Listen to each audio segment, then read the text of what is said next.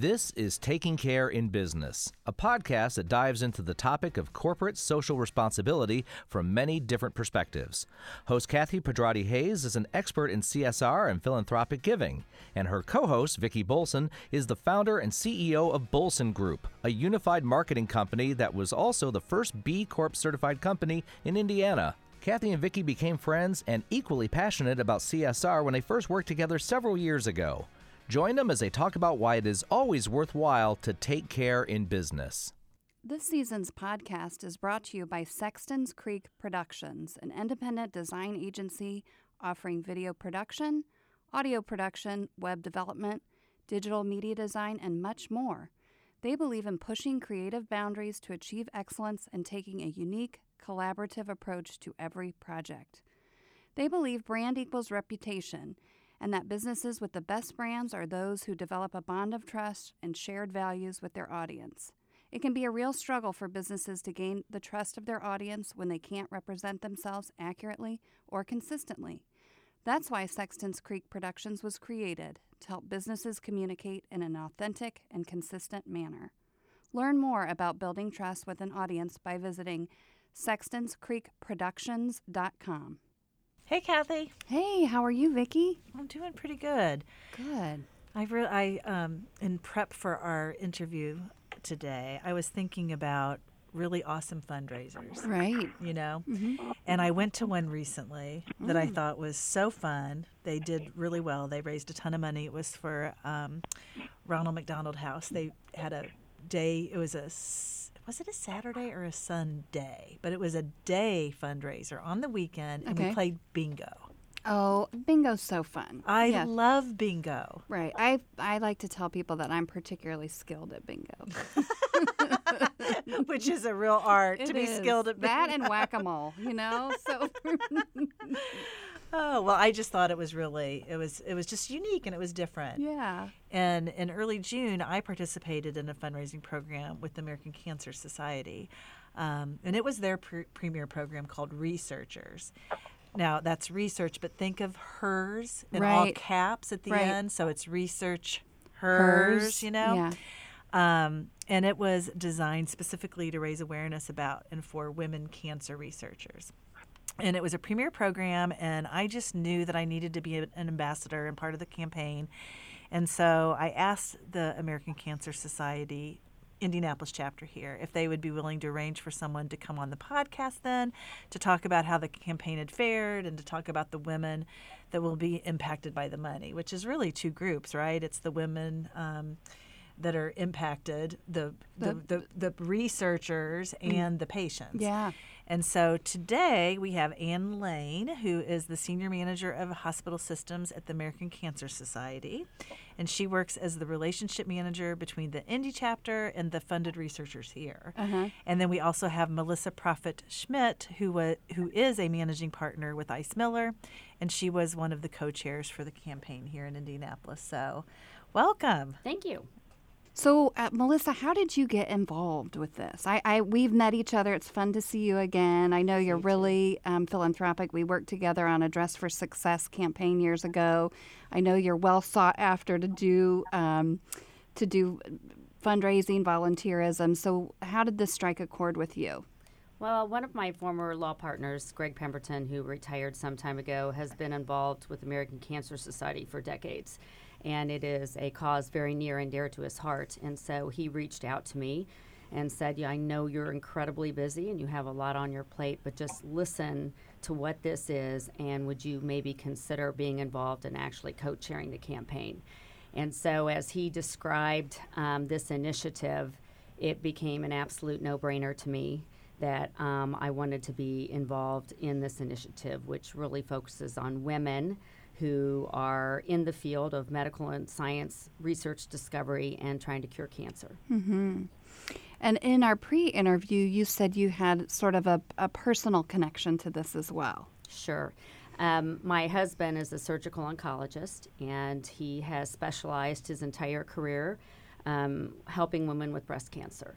And so, for the first 17 years of his practice in the state of Indiana, he was the only person who specialized in this area. And so, because of that, I became very aware of the power of women and the power of their voices to ensure that research dollars are allocated to cancers that are specific to women. Um, and he said basically over the years, because of women's voices and their marching and their being out on the streets and doing walks, um, an amazing amount of research dollars has been allocated to fight this disease. And as a result, since he started, uh, the cure rate was around 50 to 55 percent, and now it's close to 90 percent. Wow. Yeah, that's exactly why I got involved. My mom died of breast cancer when I was 16, and it was her second bout of breast cancer. You know, so that was, um, she was only 39, so that was, you know, it was a very long time ago. And I've since had college, you know, sorority sisters and things who, you know, have faced it and because of these statistics that you just said, you know, they they've survived and are in remission and it just seems highly possible that you can survive breast cancer if you're diagnosed with it. So, through this research, what they've discovered are a couple different things. There are many different kinds of breast cancer that require completely different kinds of treatment. And uh, many decades ago, it was just the same treatment for all kinds of cancer, chemotherapy. Right. And for many kinds of cancer, chemotherapy does nothing to solve and you know try to cure the cancer. And so they've now learned so much about these different types of cancers and have very targeted treatments. So not only are people living longer, they're also having a much higher quality of life during the treatment stage. Mm-hmm. Mm-hmm. Yeah, it's it's it's wild. So now, what I thought was interesting too was that this was the first time that the researchers campaign has- Hers, yeah. I know mm-hmm. has taken place, but it was also not just Indianapolis, but some other markets. Yeah, so we were one of 15 cities that were selected, and it was really a great honor because when you look at some of the cities, they're very significant in terms of their size and their placement within the United States. And so for Indianapolis to be chosen was a really high honor, and I think it's really a testament to the amazing hospital institutions that we have throughout the state as well as the uh, medical schools that we have. What were some of the other states? Um, we had like San Francisco and Or Los cities. Angeles, and Washington, um, and, then entire states were targeted like Michigan and Kentucky. Um, so we were just uh, very, very fortunate to have this being offered to us. And we in Indy were the top or the se- second to the top. Top. We, were, we were the top number one. Um, That's amazing. Number Isn't that one awesome? proceeds were obtained, and we exceeded our goal by thirty-four thousand dollars to date. Um, and what was also really exciting about it, we not only had women that contributed their own money and their own time and tried to reach out to other women, we also had a significant amount of corporate sponsorship. So the corporations that employ these women were very um, um, invested in terms of providing sponsorships and matching dollars. Oh yeah, yeah, I noticed that. So, um, how are the reacher- researchers like? How are they chosen? Do you know that, or was that something Anne would know? Um, that's something Anne would know. Yeah, I'm happy to um to Hi, speak Ann. to that a little bit. Hi, thank you so much um, for letting me join you this morning. Um, well, currently we've have 12 research grants in effect in Indiana, totaling more than seven million dollars. And currently, we are proud to say that half of those researchers and half of those dollars are going to women researchers. So, and I have the privilege of, of working with some of them uh, myself on occasion. So, we have a great pool of of people here that we could talk to. Um, when when this campaign was first getting started, and this being the inaugural year, you know, there was um, a lot of conversation around it, a lot of questions going back and forth. Um, and since we had some some great researchers right here in Indiana to speak to um, and to get their input, and some of them became um, researchers, champions of the campaign themselves, that really helped us get the ball rolling. Um, and then, as you'd mentioned as well, there was a, a large amount of corporate um, support in the Indianapolis area as well that really kind of helped helped it get going um, and helped the campaign be very successful in the first year. So we're very proud of that, and we're very appreciative of the support. Do you know, Anne, if they're, I assume they're doing it again next year. Uh, are they going to expand into even more cities? Um, yes, there are plans to expand um, in coming years, and the details of that are still kind of being addressed on how that's going to shape up. Um, but we do plan on continuing this work. How many women in in, in oh gosh in Indy? That's hard to say. Uh, participated as ambassadors. We had approximately 43 ambassadors, and as an ambassador, you were asked to either give $2,500 yourself or, or raise that money through your friends and your connections, and then also. Um, uh, tell tell your personal stories that might have um, impacted you with regard to individuals with cancer, including um, several of the ambassadors themselves, and then also to try to engage the corporate community to be involved as well. Mm-hmm. Did the other cities have? I'm still so blown away that we were number one. Did they have uh, uh around 40 ambassadors too, or did it vary from city to in, by state? Or yeah, Anne, I'm not really sure. Do you do you know the answer to that question? How the other states and cities fared? I don't have a lot of details on it. Um, I, I know it did it did go well in other markets as well, but I think kind of the beauty of this campaign, it, it sort of mirrored um, our research program in general. There was sort of a ripple effect. You know, there were women who were the champions of this campaign. Um, they got support from their circles, and people reached out to their friends, and they reached out to people that they knew. And so, the effects and, and the, the money that was raised and the support was expanded out so much farther right. than the few oh, yeah. people that, that it initially started with. Um, and that's really been the story of the American Cancer Society's research program. You know, it's this initial investment in our, you know, investigators, the discoveries that they make, um, in, in many times end up being contributions that turn in down the road to cancer breakthroughs, even in different areas than we'd anticipated. And so, um, getting the ball rolling and getting people that opportunity to be a part of something um, that can be very far reaching has been empowering, I think, for women in this campaign. Indianapolis also has a significant amount of highly engaged women that are in high level positions of mm-hmm. leadership, um, CEOs and CFOs throughout the Indianapolis area and the state of Indiana. And um, we're well aware and talk a lot about the pay disparities and the disparities in leadership that women suffer from mm-hmm. um, in, in lots of different industries, but in particular in the math and science industries. And so um, there's a lot of dialogue that's been going on in our city for some period of time about this discrepancy. And so there was a real keen appreciation for the importance of supporting this and having other women support other women mm-hmm. um, to be successful in this initiative. That was kind of one of my questions, um, but just that corporate support was that do you feel like that was a really important part or was there a little bit of strategy behind that in terms of enlisting that? I think it was um, actually the women that were the ambassadors really um, brought in their corporations with them. Um, eli lilly which is an amazing organization that does um, as you know a tremendous amount of work in the health industry um, they were on board. Um, roche um, was on board, and then an entity called Hope was very actively engaged providing hmm. matching dollars. And I think that we're just very well aware. There's a lot of discussion about the discrepancy between men and women with regard to pay and with regard to leadership positions. So, for instance, right now, um, less than 12% of directors at the National Cancer Institutes are women. Um, and wow. so, although we're at parity with regard to jobs now in healthcare, and with research so between leadership. the men and women, the leadership roles are not there. Um, and so that's that's been a, a, real problem that we've been trying to address. And, and uh, sort of another really bad statistic is with regard to the National Institute of Health grants that are provided to men and women.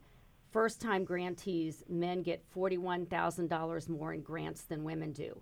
There's no history here of, wow, we have to overcome 20 years of pay discrepancy. The bottom line is in this day and age, right now, men are getting $41,000 on average more grant money than women. There's just got to be an unconscious bias going on there. Mm-hmm. And so um, we just know, no, no, we have a lot more to do. And by highlighting the talent of these women researchers, we really hope to change the needle. And I don't think any of this is intentional, but we want people to be more thoughtful about what they're doing and realize the importance of equality in this regard. Mm-hmm.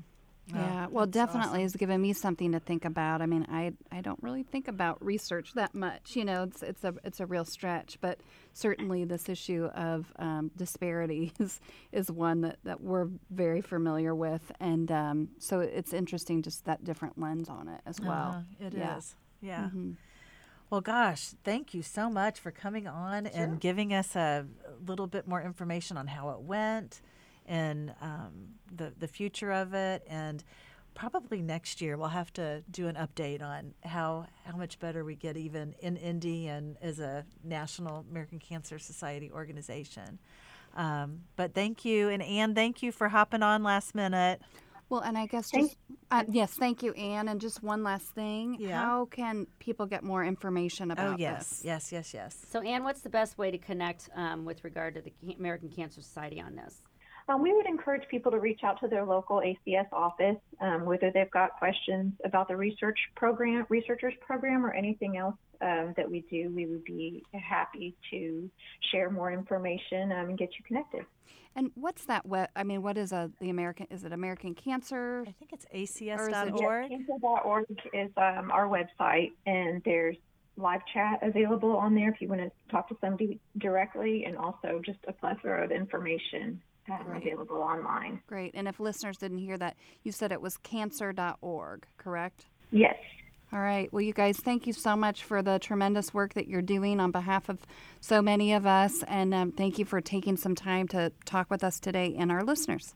Thank you, and thank, Thank you, you. For, for highlighting this. I really appreciate it, and hopefully, you know, we've got our young young daughters out there to try to show mentors and um, people that are caring about this, so that we have more and more of them go into this research. Wonderful. Thank you. Let's give a big thank you to Matthew Sosi, our podcast engineer. You can visit the Taking Care in Business website at takingcareinbusiness.com. Or just visit us on Instagram, Twitter, or Facebook at Taking Care in Biz. That's Taking Care in B I Z. If you have questions or comments, you can email us at any time at info at takingcareinbusiness.com. Thank you for joining us today, and until next time, take, Take care, care in in business. business.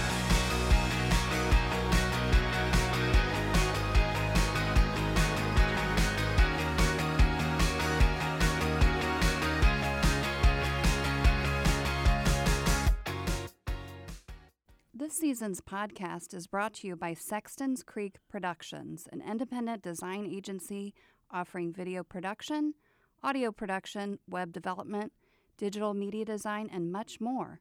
They believe in pushing creative boundaries to achieve excellence and taking a unique, collaborative approach to every project. They believe brand equals reputation, and that businesses with the best brands are those who develop a bond of trust and shared values with their audience. It can be a real struggle for businesses to gain the trust of their audience when they can't represent themselves accurately or consistently. That's why Sexton's Creek Productions was created to help businesses communicate in an authentic and consistent manner. Learn more about building trust with an audience by visiting sextonscreekproductions.com.